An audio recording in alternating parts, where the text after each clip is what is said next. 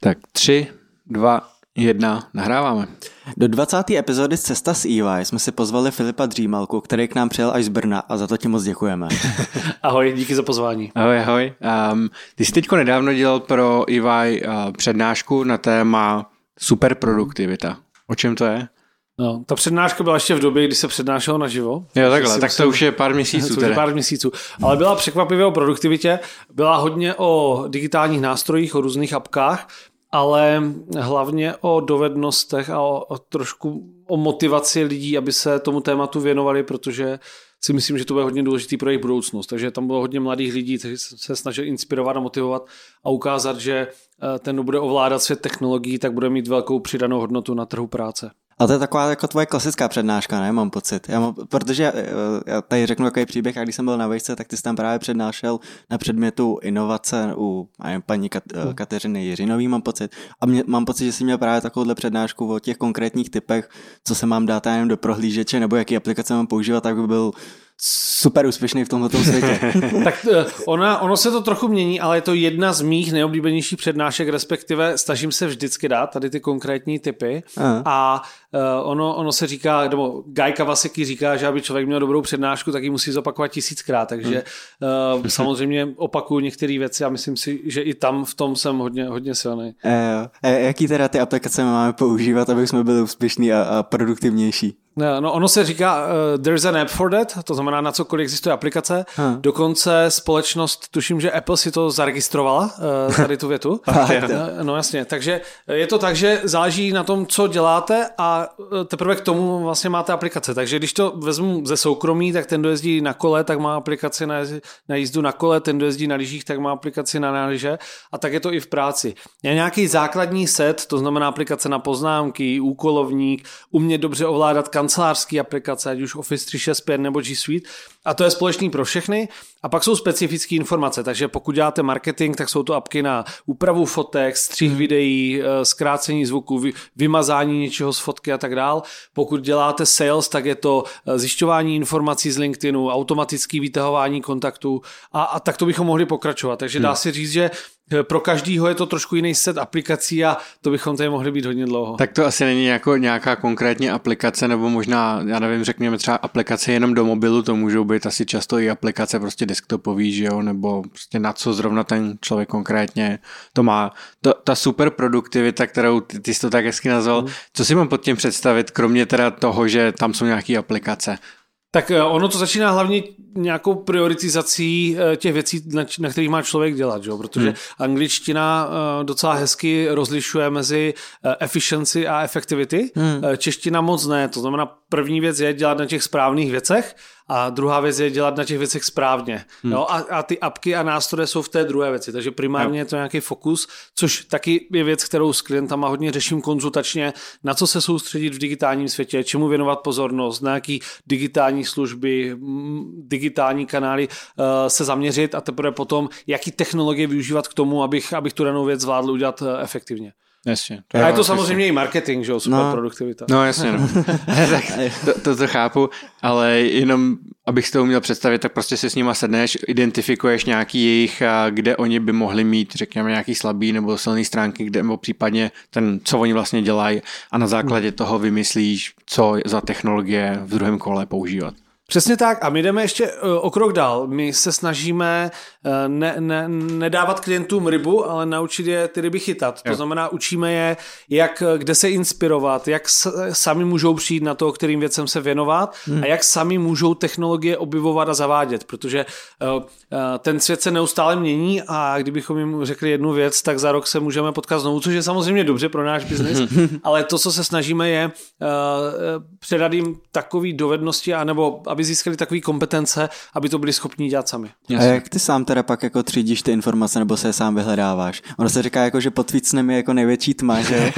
tak tady to neplatí. uh, oni, jsou, jsou dvě cesty. Jedna věc je umět dobře hledat, pokud něco potřebuju, takže když potřebuji něco ad hoc, tak hmm. uh, mimochodem je to jeden z našich nejoblíbenějších kurzů. Hledání na Google a divili byste se, kolik lidí neumí hledat na Google, neumí používat nástroje, neumí hledat logický operátory a tak vůbec někdy jako zadává úplně jako špatné věci.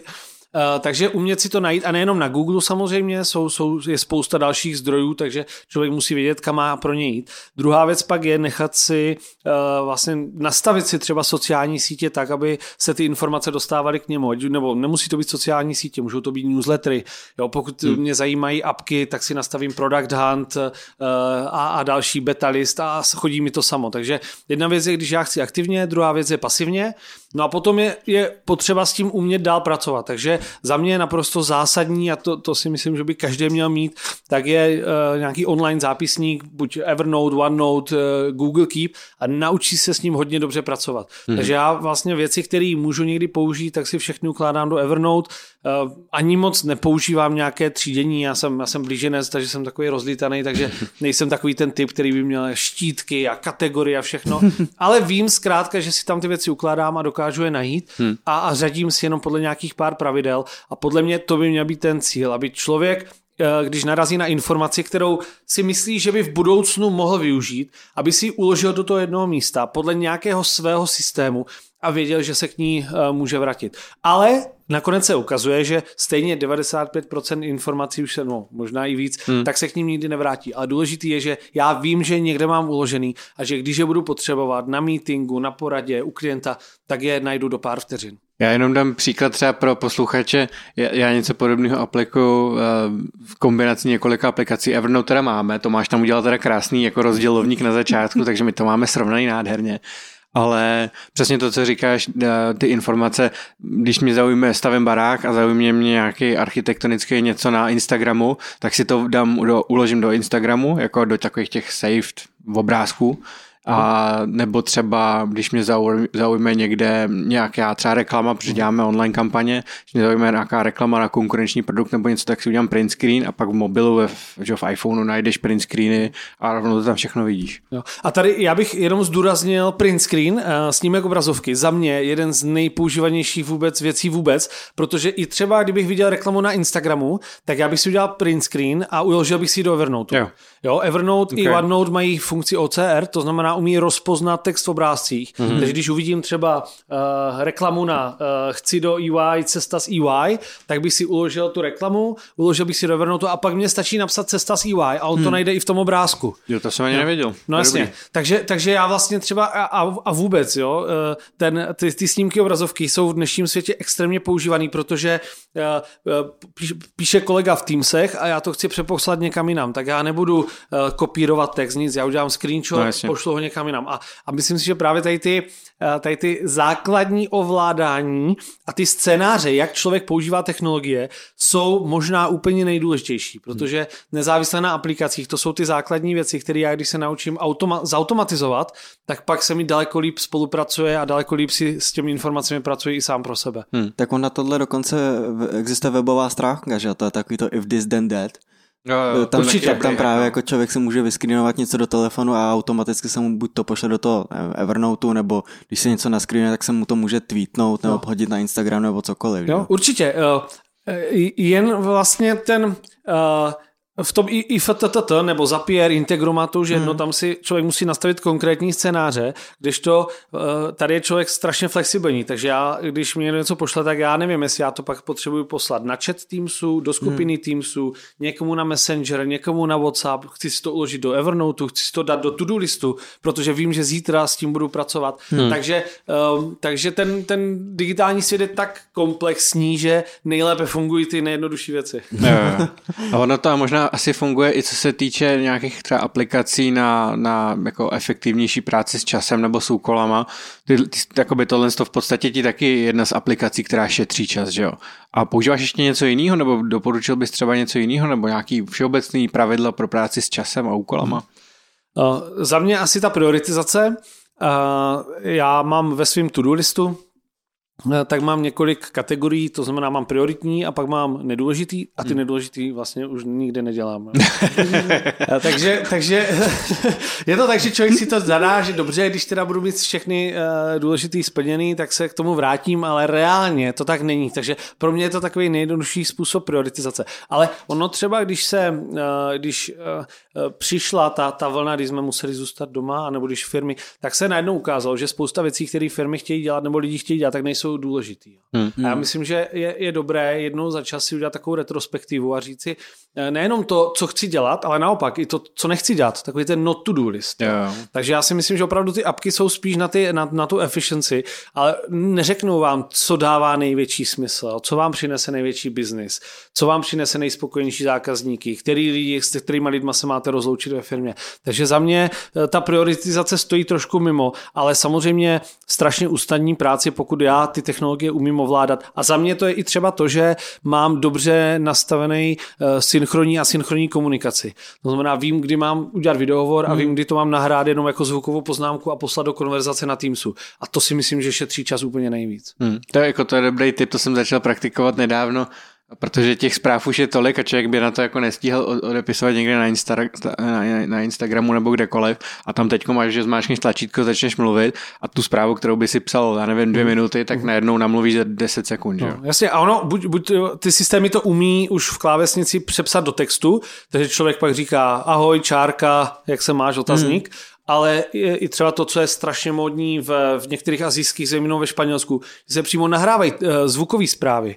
A já to třeba hodně používám, my komunikujeme v Teamsech od hmm. Microsoftu a já buď když jedu v autě, nebo i když ne, tak já vlastně se někdy nechce psát, takže já to jenom namluvím a ten člověk si to poslechne. Ale je to asynchronní, to znamená, ne, nevyrušuju ho v té práci a, a může se k tomu kdy, kdykoliv v klidu vrátit. Hmm. A tak tohle jsou třeba typy pro jednotlivce, ale pro firmy? Jako do, do, ty děláš jakoby workshopy pro firmy, co no, jsem pochopil děláme primárně pro, pro no. business a já myslím, že právě toto je dneska úplně ta nejklíčovější věc, protože uh, uh, spousta firm, když se bavíme o práci na dálku nebo práci z domu, tak se uh, představí to, že dřív měli šest schůzek osobně a teď mají šest videohovorů, ale hmm. tak to vůbec není. A já myslím, že ta klíčová věc je právě naučit se ve firmě dobře používat synchronní i asynchronní komunikaci. Hmm. A v tom je klíč ke všemu. tom je klíč ke komunikaci ve firmě.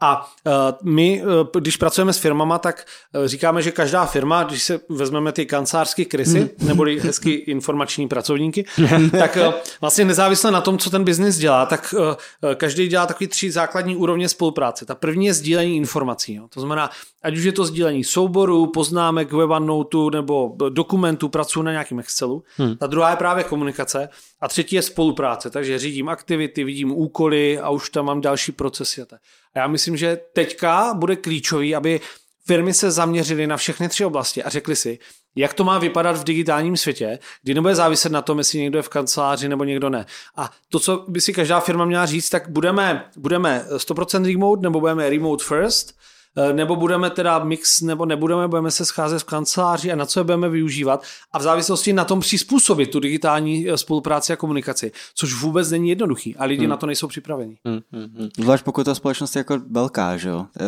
Jak, jako co teda pomá, jak pomáháš teda těm firmám, aby se také transformovali? Protože teďka jsme byli v jako období, kdy byli vlastně jako hozený do bazénu a museli jako začít plavat, přestože prostě na to třeba nebyli připravený. A teďka už se to všichni vyzkoušeli, zjistili, že to tak nějak jako funguje. Co dál?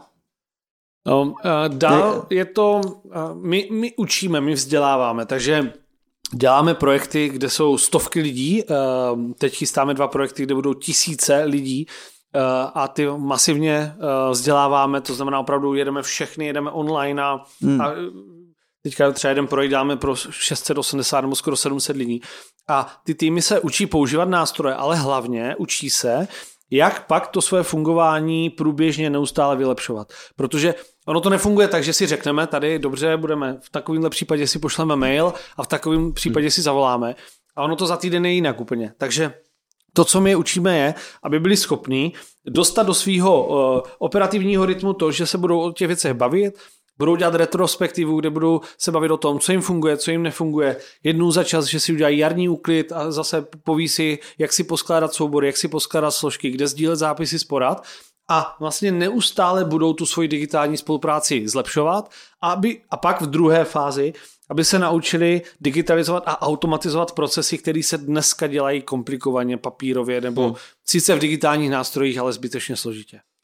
Přijde ti, že ve firmách tenhle ten proces, řekněme, ty digitalizace, že se zrychluje, nebo jakoby ty digitální komunikace, nebo ty transformace obecně? Eh, určitě, já jsem uh, my se asi dostaneme k té knížce mojí, ale já jsem musel přepsat několik kapitol, protože uh, když jsem uh, v jedné kapitole psal o videohovorech, tak jsem to psal tak motivačně, aby firmy konečně se spamatovaly a, a umožnili lidem, uh, naučili je pracovat s videohovory a najednou to vůbec nebylo nutné. Hmm. Takže já jsem několik stránek jsem dal úplně pryč, protože najednou videohovory byly úplně normální.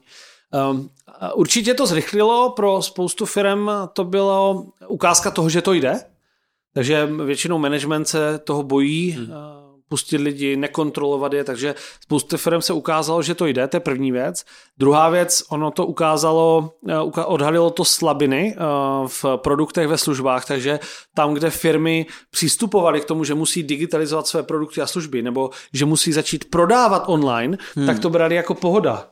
Jo, dobře, no tak hmm. spustíme e-shop na konci, nebo nový e-shop na konci 2020 a pak ještě 2021 a pak možná 2022 a najednou zjistili, že to musí být za, za pár měsíců. A já myslím, že to je ten drive, který eh, firmy v digitálním světě potřebují. Hmm. No, že když srovnám to myšlení startupů a velkých firm, kde opravdu ty věci jsou jako dějou se dlouho a, a na všechno je čas, tak najednou se ukázalo, že ten čas není a že může přijít něco, eh, co, co výrazně zkrátí eh, nutnost nebo přinese nutnost tohoto dělat rychleji. Takže za mě určitě akceleruje digitalizaci a přidá důležitost a možná i to, tu poslední věc, že ukázalo, že nejs, není potřeba, aby všechno bylo stoprocentně funkční. No, dřív, dřív se ve firmách hmm, báli, hmm. aby náhodou neprošel pes, když mám videohovor, ukázalo se, že to je úplně jedno, že když tam vřeští děti, tak to každý pochopí. To je samozřejmě extrém, ale v těch digitálních produktech a službách já když konzultuju ve velkých firmách, tak tam se tráví stovky hodin tím, že se ladí, aby všechno bylo do hmm. posledního puntíku a najednou firmy zjistili, že něco spustili online a ladí se to za běhu a je to úplně v pohodě. A nesouvisí to do určitý míry třeba se eh, korporátní strukturou v těch firmách, prostě tím, jaký tam jsou nastavený rozhodovací procesy a že každý má svého šéfa a nechce samozřejmě si udělat v úzovkách nějaký problém u šéfa mm-hmm. tím, že tam něco pokazí, proto to do nekonečna ladí, dokud to prostě jim uteče vlak, že nebo ujede vlak. Stoprocentně. A tady no, nebudu dělat reklamu na EY, no dobře, tak udělám, ale tady si myslím, že je právě výhoda, když si, když si firma vezme tým, kde Eh, kde má nejenom technologickou firmu, ale má i, i, i týmy, které mají legal compliance, protože za mě jedna z největších brzd inovací je právě to právní oddělení nebo nákupní nebo, nebo compliance. Hmm. Takže já vždycky říkám, pokud firma chce hodně nastartovat inovace, ať vezme inovativní eh, šéfku fi, fi, eh, pardon, právního, inovativního šéfa financí a inovativní šéfku compliance a ty tři zapojí do těch inovací. Hmm. No a, a myslím, že v tom je ta výhoda spolupráce s firmama jako EY ta, a, a, a další dalšíma, že, že pokud umí zrychlit ten proces a zjednodušit, tak se nemusí trávit ten čas, že se čeká 14 dní na vyjádření jednoho oddělení, pak měsíc se čeká, než se sejdou čtyři lidi na schůzku z dalších třech oddělení. Jasně. Tak tam není třeba jako dělat reklamu nebo nereklamu, ale třeba EY konkrétně dělá nějaký projekty jako v digitalizaci v různých sektorech. Já vím třeba, že v Český spořitelně dělali tu půjčku bez papíru, což je přesně to, co se zmiňuje, že tam prostě jsou lidi určitě z compliance, z, z risk managementu a prostě z dalších oblastí. A, a ten projekt byl, pokud vím, tak velmi úspěšný, nebo minimálně funguje do dneška. Teď myslím, že připravují digitální hypotéku pro, nevím, jestli jinou banku nebo pro mhm. spořku. Ale je to přesně to, co říká, že prostě i ty oblasti, jako je prostě legal nebo compliance nebo risk, který jsou tradičně takový, řekněme, konzervativní, uh-huh. tak, tak je možný do toho procesu začlenit. Uh-huh. Je to... Uh, je... ještě, ještě do toho skočím, ono je, jako musí se do toho začlenit, protože uh, Č- on si to jako člověk neuvědomí, ale když se právě ty, tyhle ty lidi, nebo když se dlouho domlouvají prostě na těle těch schůzkách, tak stačí si vypočíst, jak, kolik ta schůzka vlastně stojí ty lidi, že oni tam tráví čas, hodinovka a najednou zjistí, že si vypál třeba 2 miliony jenom na nějaký pitomý schůzce a zjistil si, že si nic neudělal, že Jedna věc je ten čas, co jsou to, mimochodem na to existuje taky apka, že na, na, na, to existuje apka, že člověk tam zadá, kolik lidí je na schůzce a jaký je průměrný plat a ona v reálném čase počítá, kolik ta schůzka stojí. to je skvělý. Ale, uh, jo, um, ale druhá věc je, že nejenom ten čas té samotné schůzky, ale i to, že eh, pro, proto mimochodem dneska spousta firm eh, pře, přechází na agilní způsob práce, protože za mě je daleko horší to, že ta práce stojí, dokud se ti lidi nesejdou. Hmm. hmm. Nebo dokud někdo nerozhodne. Hmm. Takže je to tak, že vlastně pracujeme a pak se čeká na schůzku. Jo? A, nepra- hmm. a, pak zás, a je to tak, že pokud já mám mít za tři týdny schůzku, tak se asi není nebudu připravovat dneska, že jo? připravím se za ty tři týdny a to je ten čas, kdy jsem se mohl věnovat tomu projektu. Hmm. Takže spousta projektů trvá týdny nebo měsíce, místo toho, aby trvala dvakrát, třikrát Jasně. kratší dobu. Ale ještě je tam jedno důležité téma a to je téma leadershipu. Hmm. Protože tam to začíná končí a e, ten lídr musí umět říct, kdy je to good enough k tomu, aby se ten projekt spustil. Jo? A nebo musí ty lidi trošku tlačit do toho, aby se ty věci děly. A uh, ukazuje to, že vidíme tady příklady uh, Tomáš Čupra, Rohlík a další, hmm. že ty uh, někteří lídři nejsou úplně jednodušší na to, aby se s těm pracoval, ale to jsou ti, kteří drivou ty lidi a, a, a vlastně motivuje k tomu, aby, když řeknou, že to bude trvat dva týdny, no tak aby to udělali za týden. Hmm. No a zase je, je to potřeba dostat. Za mě, když se bavíme o tom startup korporace, tak za mě to nefunguje, tady to rozdělení. Za mě to funguje, jestli je tam dravý lídr nebo ne. Hmm. A teď nemyslím toho člověka, který je na pozici CEO nebo CXOs, ale je to člen toho týmu, který, a my děláme ze spoustou firm, kde je manažer nějakého týmu, který chce věci měnit, drivuje, a tam se to děje. A nemůžu říct, že korporace je taková a startup takový. Hmm. Vždycky je to tak, že ta práce se děje na úrovni nějakého týmu. A když je dobrý lídr toho týmu, tak ten si zařídí to právní, že rozhodne rychle. Jasně. Ten si zařídí to, že IT udělá něco rychleji než pro ostatní. Tak, Takže ten leadership je základ. Tak tam teď... možná, tam možná jakoby v, v určitém týmu, kde třeba není takový silný lídr, nebo není vyloženě někdo, kdo by to takhle driveoval, jak o tom mluvíš, tak eh, nevím, mně přišlo, že vždycky pomáhá, když si ten tým všeobecně na začátku stanoví, jaký je teda ten minimum, ten MVP, že minimum viable product, ten, jak má vypadat česky nějak ten produkt nebo ta služba a tak, aby to bylo v podstatě mm-hmm. prodejný, mm-hmm. ale zároveň, aby se na tom nepracovalo 10 let. 100%. A já, když mluvím o lídrovi, tak eh, nemyslím manažera. Hmm. Já věřím tomu, že digitalizace dává vzniknout novýmu typu lídra a jedna, eh, jeden, jedna z charakteristik lídra je i odvaha. Hmm. A je to o tom, že když si řeknu MVP, tak je to moc hezky do první schůzky s managementem. Hmm ale já musím mít odvahu říkat to, že toto je MVP a musím to umět prosadit. Yeah. Takže za mě ten leadership je o tom, že jsem schopný to ustát, to MVPčko, hmm. i v tom korporátním prostředí, kde když přijdu na nějakou komity, kde teda ten projekt ukážu a najednou tam začnou do toho říkat své skvělé nápady, tak já musím ustát a musím umět říct ne svýmu šéfovi nebo šéfovi svého šéfa. Hmm. A to vyžaduje odvahu. Jo? A to je zase za mě to uh, znamení lídra. Pokud to někdo bude někdy řešit, tak jako dobrý tip je říct ano, děkuji za, za dobrou, dobrou zpětnou vazbu nebo dobrý nápad, ale je to verze 2, verze 3, verze 4, hmm. že jo? jo, jo. jo. Uh, ty jsi to teďka tak trochu natiknul, ale proč se třeba některým firmám nedaří jako takhle se jako rychle posouvat, takhle, takhle se jako rychle transformovat? Uh, já bych řekl, že uh, vždycky to začíná končí leadershipem. Hmm.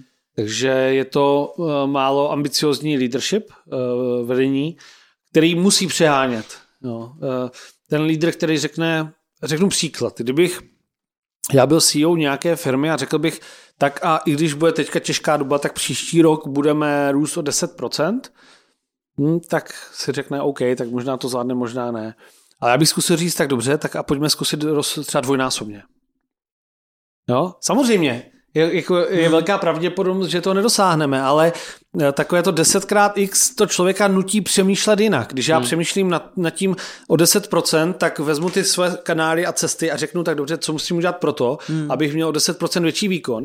A když mi dodá úkol udělat to dvojnásobně, tak musím začít přemýšlet úplně jinak. Hmm. A uh, i trošku motivovat lidi.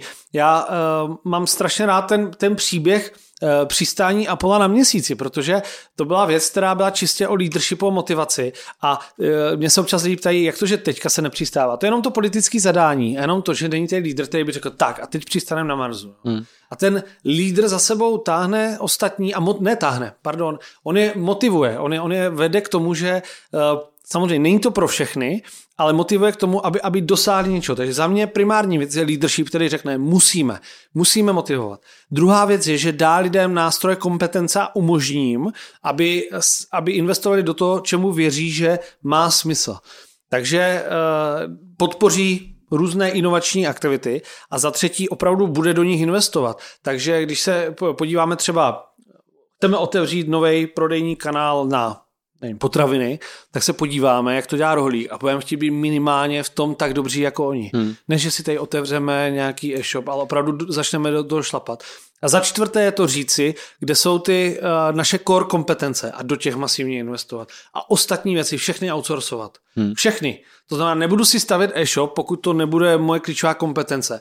Vezmu si ShopSys, nebudu dělat něco, co není moje klíčová kompetence, ale tam, kde je, tak do toho budu masivně investovat a budu masivně investovat do technologií, který, který, mě, který mě dostanou dopředu. Jasně. Dá se vůbec ve firmách nějakým způsobem změřit inform, eh, inovace nebo jakoby zjistit, jestli ta firma je inovativní? Jo, jo, stačí se zeptat těch lidí, co tam pracují.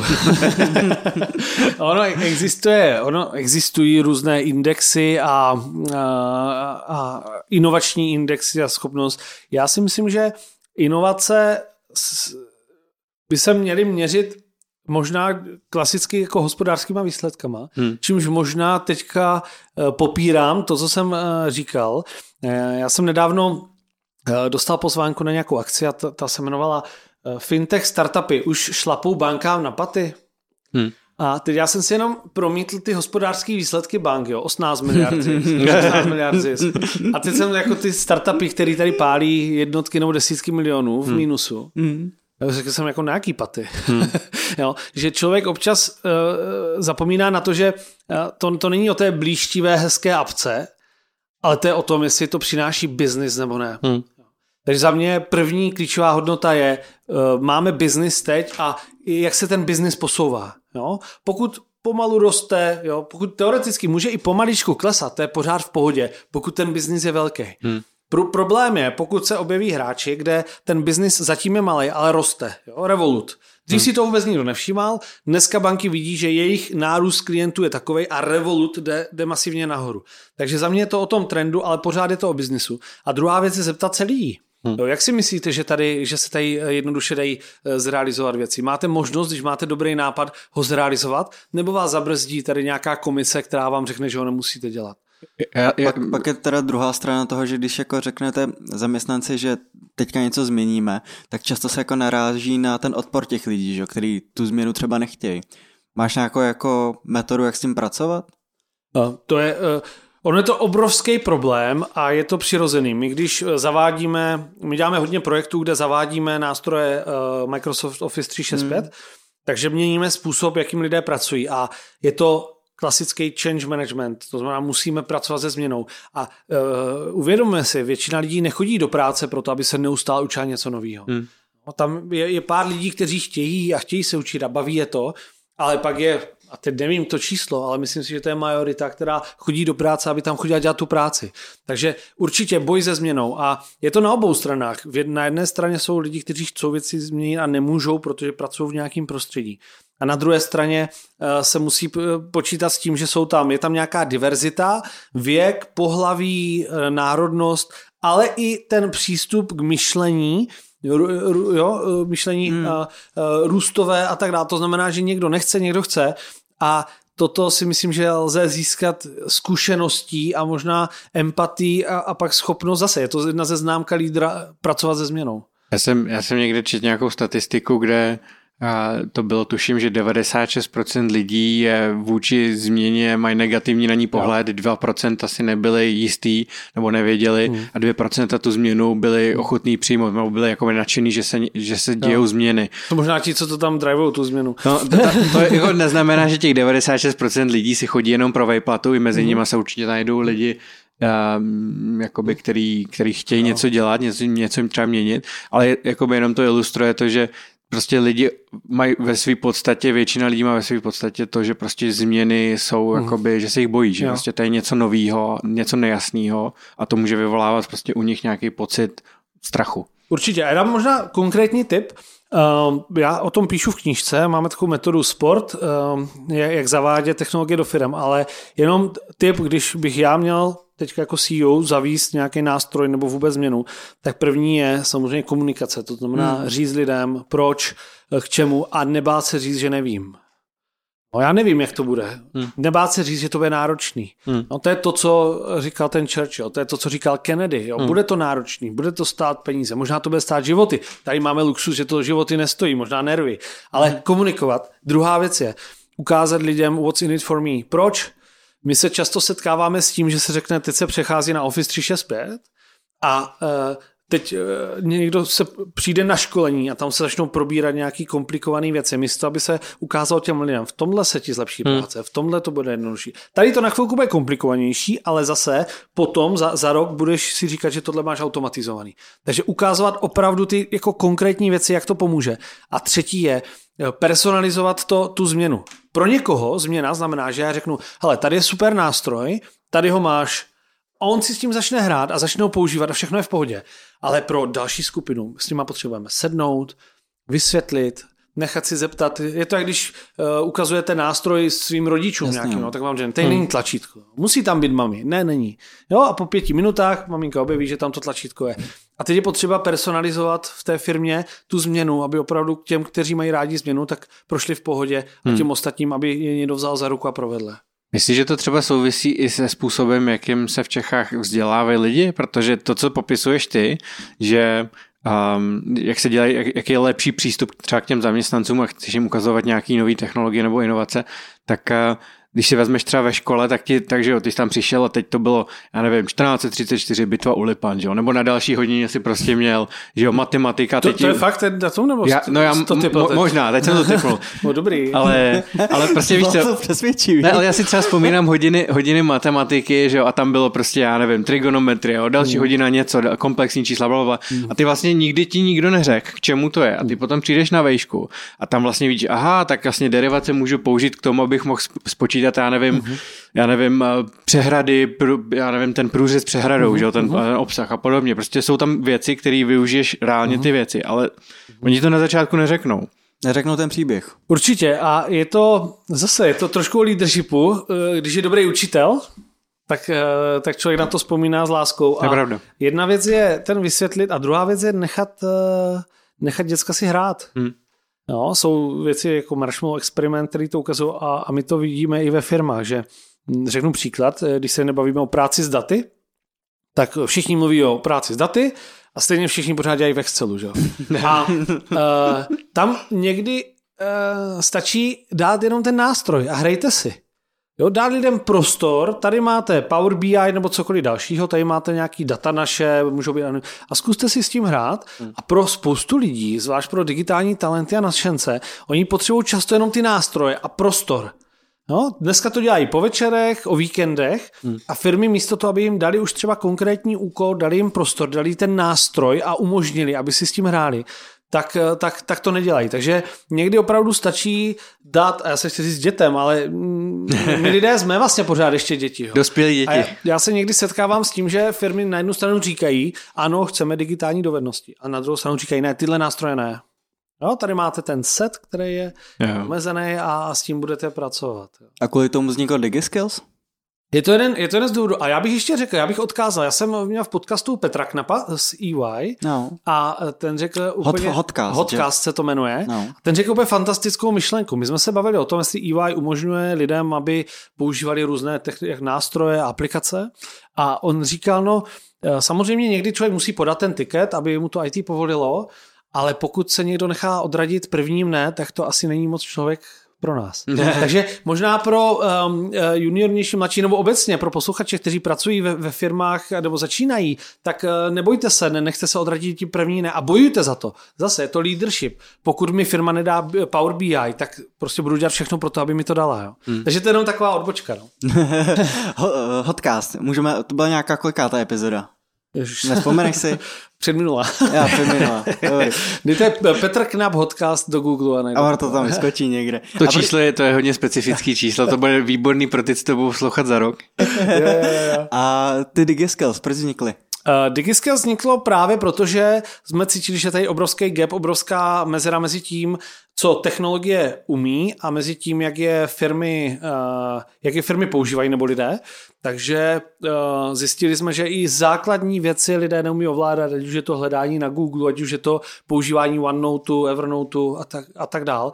Takže proto to vzniklo. Druhý, druhý důvod byl, že my jsme dělali předtím hodně consulting a, a workshopy naživo a chtěli jsme dělat věci online právě proto, že pokud je firma, která má 5000 lidí, tak pro všechny workshopama je hodně drahý a hodně nadlouho, ale taky proto, že když člověk přijde na technologický workshop nebo na workshop, který je dlouho, 4 hodiny, 8 hodin, tak pak už na konci dne vůbec neví, co hmm. na začátku. Takže jsme postavili DigiSkills, který je postavený na takzvaném microlearningu, což jsou krátký videa, minuta, dvě, kde se jim vysvětlují buď funkce aplikací, anebo scénáře. A dneska to hodně rozvíjíme právě na ty scénáře, jo, kde říkáme, technologie vůbec nejsou důležité. Jestli máte Microsoft, Google, je to úplně jedno.